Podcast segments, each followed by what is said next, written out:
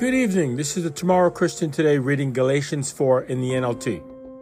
Uh, why don't we pray first, as usual, before we start reading? Dear Lord, I thank you so much, Lord, for your word. I just feel better doing this. I feel better reading it out aloud. I always want to just read it rather than just throw my two cents in there because people need to hear your word uh, read aloud. They need to read it for themselves, think about it for themselves. But I'm here to, I, I want to grow. I want to learn from your hand, Lord.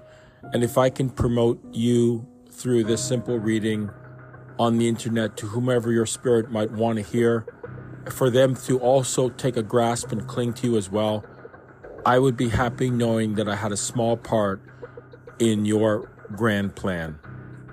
It makes me feel a little more than useless that I can be doing something, Lord, for your glory. I pray in the name of Christ. Amen. Before I start, um, I guess I just had a thought. I'm not a deep thinker. I'm not. I'm an overthinker, and I usually come to the wrong conclusion. I do have a bachelor of science. I'm not a scientist. If I had been, I'd have tried to, you know, be a scientist or something. It looked like a lot of fun, but when I walked into a guy's lab, and there were test tubes all over the place. I could see that he had really you know, a scientist really, he kind of, there were other better choices that he could make, and my marks weren't certainly that good. But I do wonder, and, and I respect Christians who believe in old earth creation and that God works through evolution.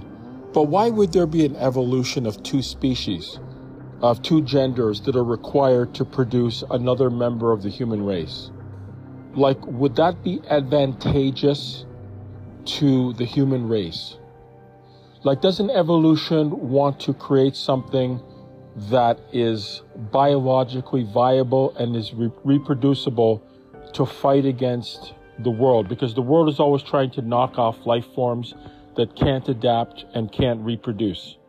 So, if, I mean, if there's no God, how could evolution occur? How could thing, all the materials happen by themselves? And I don't want to disrespect scientists who are very intelligent, but who just don't, well, Bible says if you don't believe in God, you're a fool. But how would evolution, like two genders, be required for for the reproduction of a species? Like, isn't that a disadvantage? Because you're like, you know, you're you're a, a monkey-like ancestor, and all of a sudden you attain intelligence, and you're like, oh, I want to promote the human race. Look, there's no, I didn't get a female to evolve with me right? So I can't reproduce. Totally different genome. And I guess there are people who believe in evolution because they can't see a literal creation from the Genesis story. And they're Christians, and I gotta respect that. I'm sorry, I gotta respect that. I do like Ken Ham. I do like Answers in Genesis. I do agree with him, but I also want to respect people who are Christians and who, you know, I care about science too, but I'm not an old Earth creationist. I'm a young Earth creationist. I'm a literalist. But how, how would evolution occur? Because you need two human beings, but they're two different genders, in order to create another human being, whether it's a male or female. How would that exactly work? That's a disadvantage because you can't, you're a male and, but there's no female. No, no other female evolved to be able to complement the male in order to be able to, through the act of reproduction, to create a child, a child of the species. So why would that happen in an evolutionary model? Like in an evolutionary model, wouldn't you be like sort of like an earthworm or or or a snail? You know, like some like snails. I got these snails here. I, I did buy assassin snails, and they they are doing something because there's not as much snails as before. So those assassin snails are going through and and eating up the other snails, but the other snails multiply by themselves. Assassin snails actually need each other to reproduce. But um, I don't know, um, ram snails, like those snails that, ha- that look like their shell looks like a ram horn, those guys multiply all by themselves. If you feed too much food into the aquarium, they just the population just blows up. You can control snails by not overfeeding. I've learned that. But if you feed too much, boom, you got more food for the assassin snails, which are quite pretty actually.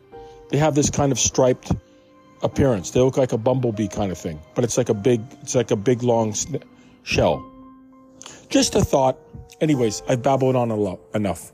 Um, you want to hear the reading, not just my ramblings and prattlings of a Bachelor of Science who barely made it through university. Let's read Galatians 4. Think of it this way if a father dies and leaves an inheritance for his young children, those children are not much better off than slaves until they grow up, even though they actually own everything their father had. That makes sense. So we're all kind of the same. The snail, the slaves are the same, and the heirs are the same. Because they're both kind of equal, right? They have to obey their guardians until they reach whatever age their father set. And that's the way it was with us before Christ came. We were like children, we were slaves to the basic spiritual principles of this world. Okay, so we're all kind of like we have this slave nature, we have this carnal nature, we have this this evil nature, and this evil nature wants to want wants to run wild, it wants to be free, wants to do whatever it wants. It's the God, we're the God of ourselves.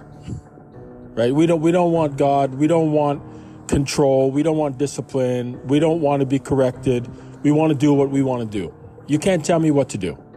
Right? We were kids once. Some people grow up and they have adult bodies and they're still kids. But everybody says I have the freedom to act and think the way I want to act, which is true. But some people still are very irresponsible. Not me, of course. I'm an angel. I'm just kidding. I'm a sinner too. But when the right time came, God sent his son, born of a woman, subject to the law. So Jesus was subject to the law. God sent him to buy freedom for us who were slaves to the law so that he could adopt us as his very own children. And because we are his children, God has sent the Spirit of his Son into our hearts, promoting us, prompting us to call out Abba, Father. Now you are no longer a slave, but God's own child, and since you are his child, God has made you his heir.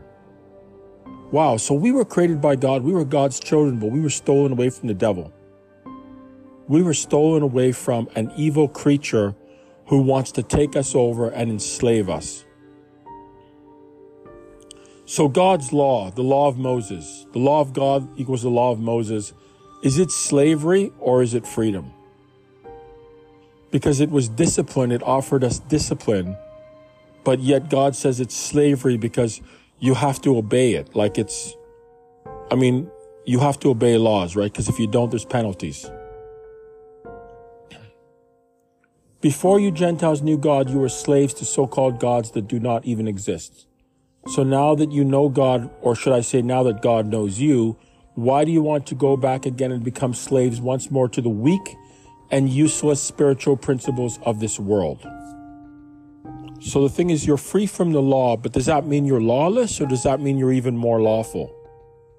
If you're free from the law, do you go up or do you go down? I think that we go up. I think, I think grace is even harder because the law kind of kept you, the guardrails kind of kept you traveling. But now the guardrails are taken away. The, the, the structures have been taken away. If you walk the narrow path, it's because you're walking it. Because you're the one that you ha- you're committed to God in your heart. God lives in you. You are in God. You are in Christ. Christ is in you. Isn't the isn't the new covenant even harder than the old covenant? Because there's no rules on the wall to tell you what to do. There's love. Love fulfills the law. I've got the rules on the law. To, to me, the rules of the new covenant are love, joy, peace, patience, gentleness, goodness, faithfulness, meekness, self-control. I don't think I don't think the world fosters those things at all. The world talks love, the world talks joy, the world talks peace. I mean, if you show these to people, say, "Yeah, people do this. They don't need God." Yeah, we do do this, but we don't do it well. Does the world look like people are doing these things all 100% real well? Because I know I haven't done them. I know I failed at self control quite a lot. Meekness, I'm, I'm kind of proud and entitled and full of myself. Faithfulness, have I really done this 100%? I would say I'm pretty faithful, but I'm patting myself on the back. I'm pretty faithless, actually. Gentleness, I've been guilty of being really loud, shouting, getting angry. It's not, it's not a pretty resume. Like sometimes I just feel like giving up and say, Lord, why bother? Why do you care so much? I can't do this. I'm not making it to heaven, sir. I'm not good enough. Really, honestly. Why, why am I even doing this? What's the point?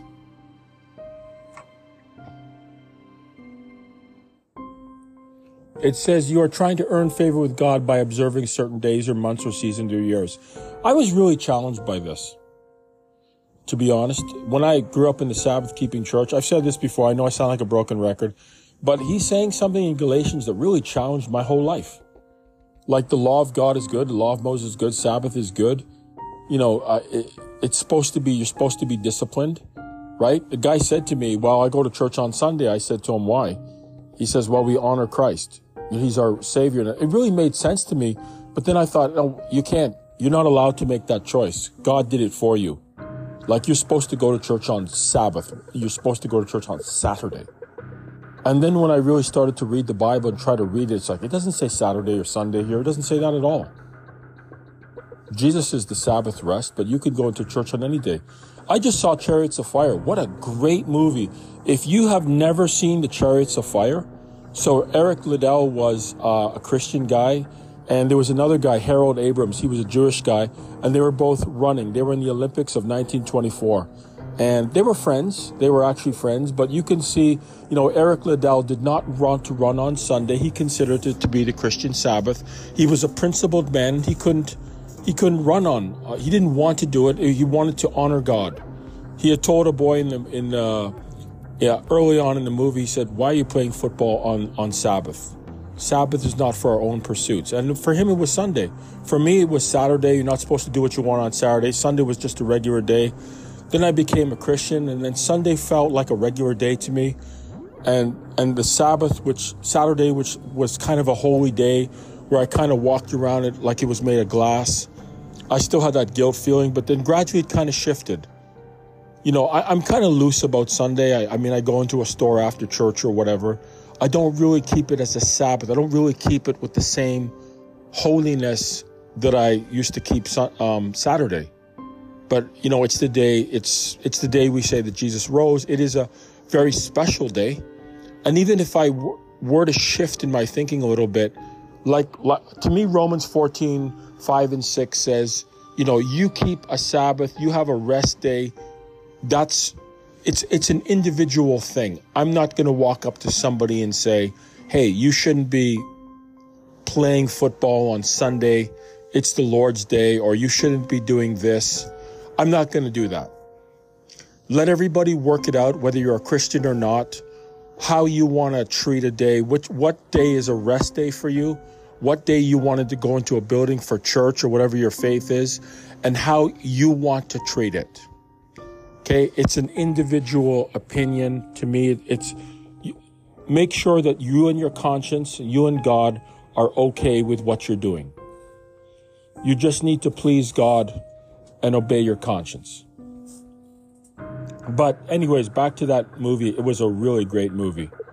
I think you'll enjoy it even if you're not a Christian, but I just really like those movies, like A Man Called Peter about Peter Marshall, and then also this one.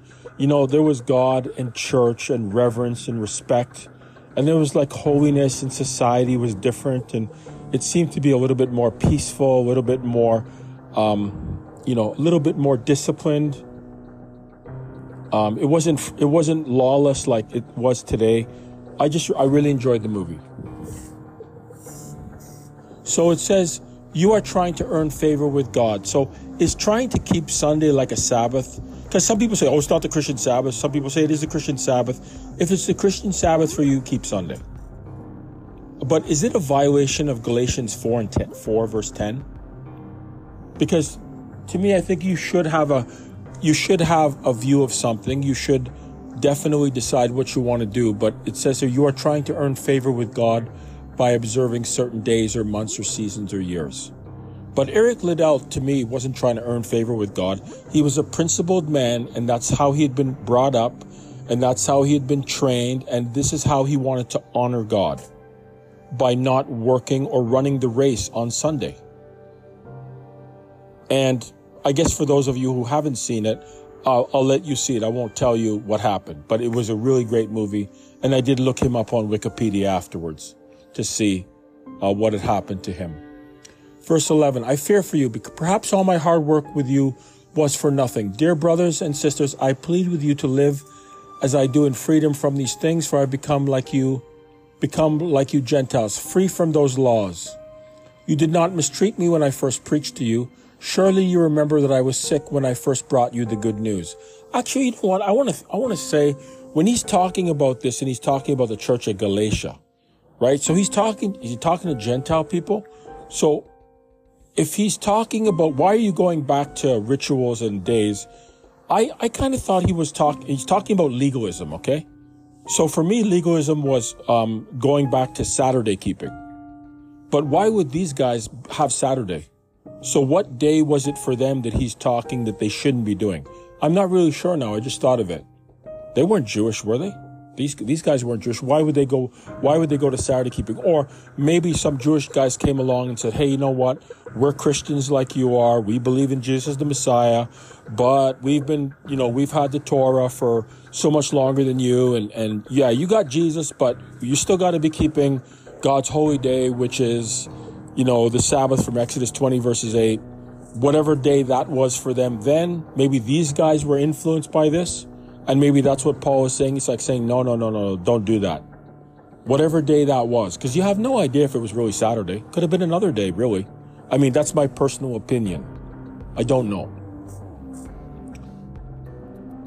Dear brothers and sisters, I plead with you to live as I do in freedom from these things, for I have become like you Gentiles, free from those laws. You did not mistreat me when I first preached to you. Surely you remember that I was sick when I first brought you the good news.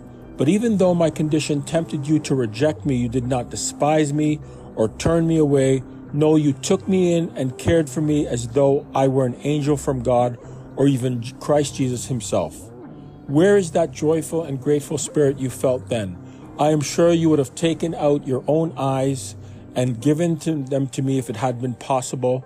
Have I now become your enemy because I am telling you the truth?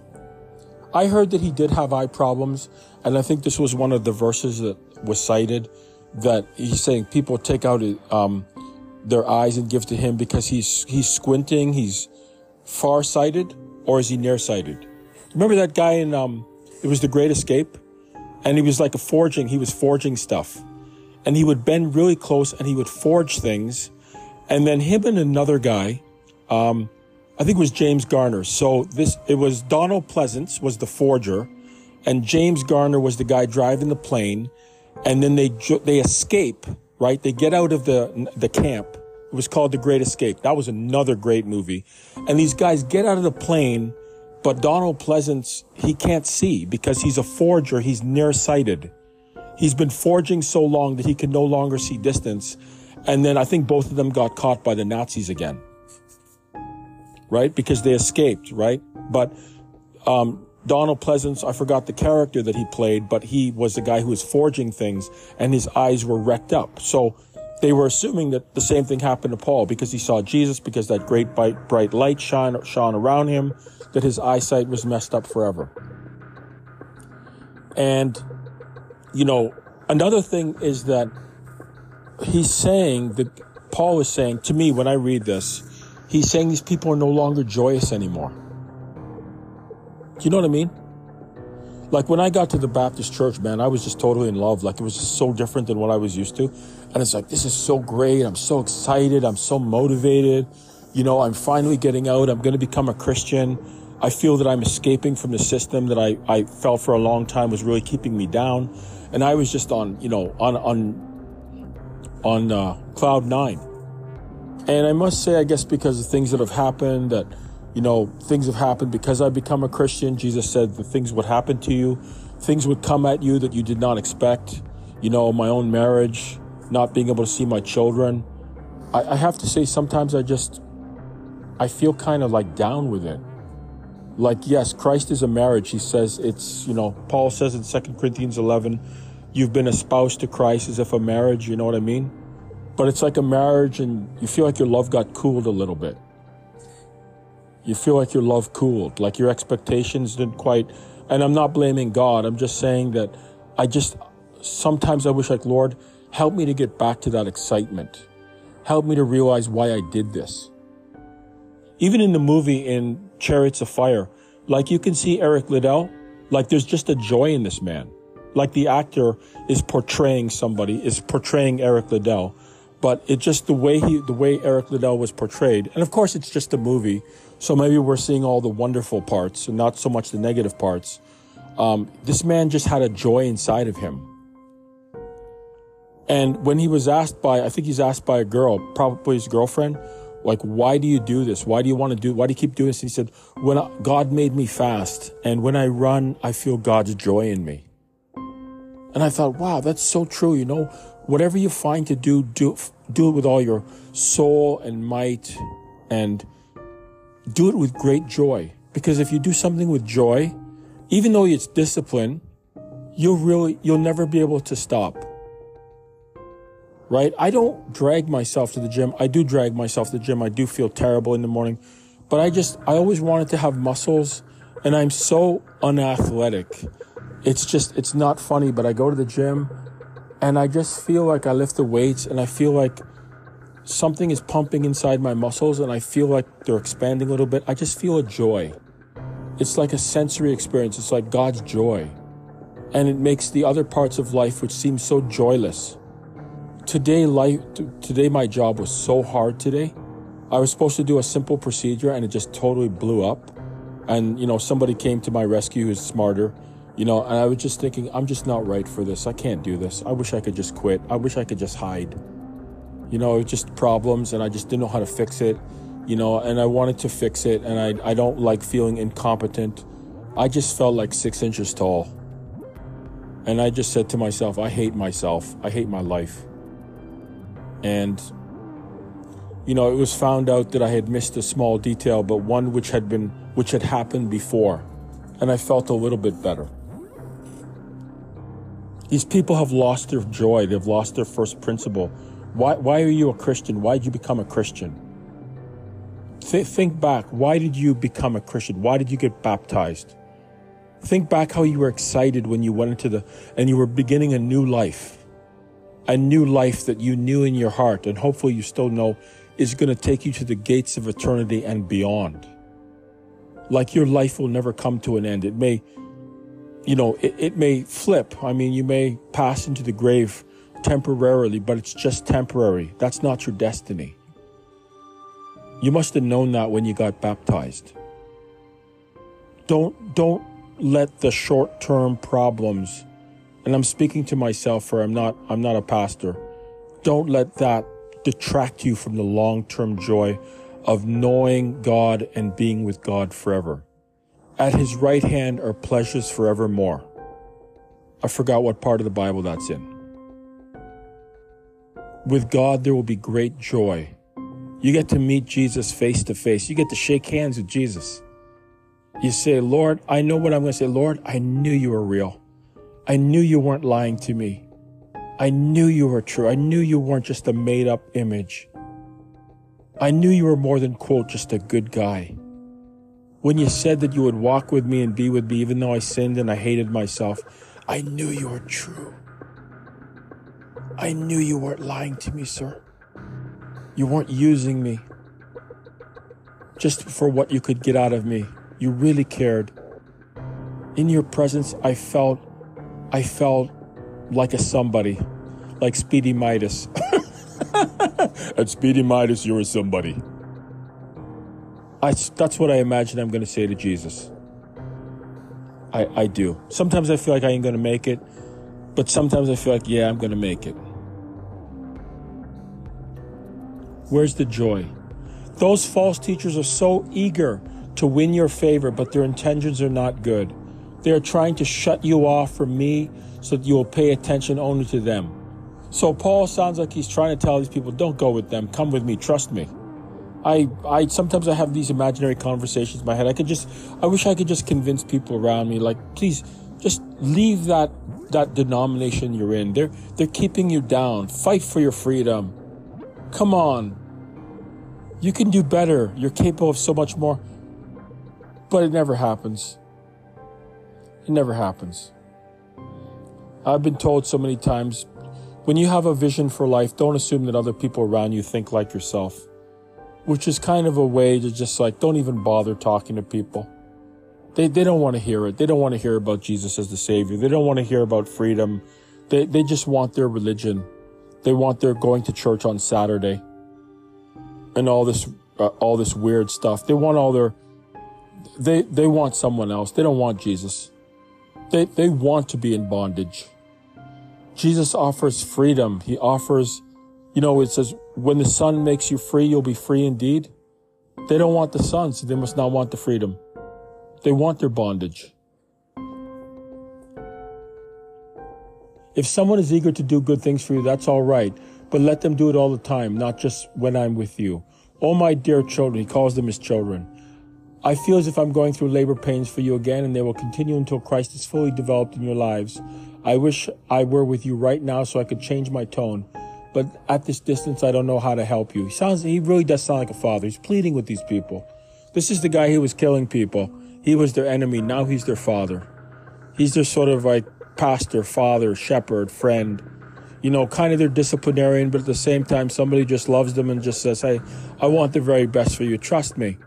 Just trust me. I don't want people to trust me. I want them to trust Jesus. But sometimes I just wish people would just do it. Just trust me and I'll take you to Jesus. But uh, hey, like I said, you know, I, I don't want I don't want accolades from men. I, I want to I want to grab somebody and say, hey, come to come to Jesus. He's a lot bigger and nicer than you could have possibly imagined. And then somehow all the problems that I face, like even today, seems to just kind of go away. Tell me who you want to tell me you who want to live under the law do you know what the law actually says? The scripture says that Abraham had two sons, one from his slave wife and one from his freeborn wife. The son of the slave wife was born in a human attempt to bring about the fulfillment of God's promise. Yeah, that's that's what they they that was the whole idea in my church. We want to do something. We want to get closer to God. We want to do something to get us back to God. It's good intentions, is it not? It's good intentions. But the son of the freeborn wife was born as God's own fulfillment of his promise. Jesus is the Savior, not somebody else. Not somebody's good intentions or somebody's good opinions or bad opinions of Jesus Christ. Jesus is the Savior. The Holy Spirit promoted Jesus in God's book, the Bible. These two women serve as an illustration of God's two covenants. The first woman, Hagar, represents Mount Sinai, where people received the law that enslaved them wow, it's kind of like Mount Sinai. It's not where God's law was, but yet it's Hagar, and that's the law, and the law was good, but yet the law is enslaved. Like when I read Second Corinthians 3, it's like, is this talking about the Ten Commandments? I thought the Ten Commandments was God's law and it was good. But yet this is like the law from Mount Sinai. What else could it be talking about? And now Jerusalem is just like Mount Sinai in Arabia because she and her children live in slavery to the law. But the other woman, Sarah, represents the heavenly Jerusalem. She is the free woman and she is our mother. As Isaiah said, Rejoice, O childless woman, you have never given birth. Break into a joyful shout. You have never been in labor. For the desolate woman now has more children than the woman who lives with her husband. And you, dear brothers and sisters, are children of the promise, just like Isaac. Your we're all Christians now. We're all Israel, but we're Israel of the heart. Romans 2 28 29. And Israel of the heart is any race, including Jewish people. God loves Jewish people and he loves them through his son. He wants them to come through his son. God doesn't hate Jewish people. God wants all people all of them. So he can call them by faith children of Abraham, children of Jesus Christ, his children. The just shall live by faith. For we walk not by sight, but by faith. Faith in our Heavenly Father. I love it. It's so empowering. God is so nice. Why don't we give him a chance? Make God great again. Make Canada great again. Make America great again. Make God great again. Make men great again. Make women great again. Make marriage great again. But you are now being persecuted by those who want you to keep the law, just as Ishmael, the children born by human effort, persecuted Isaac, the children born by the power of the Spirit. You've been reborn. You've been born by the Spirit, not of the flesh. But what do the scriptures say about that? Get rid of the slave and her son, for the son of the slave woman will not share the inheritance with the free woman's son. So, dear brothers and sisters, we are not children of the slave woman. We are children of the free woman. We don't live by the law. Romans 8 says we live by the Spirit. Wow, wow, and triple double wow.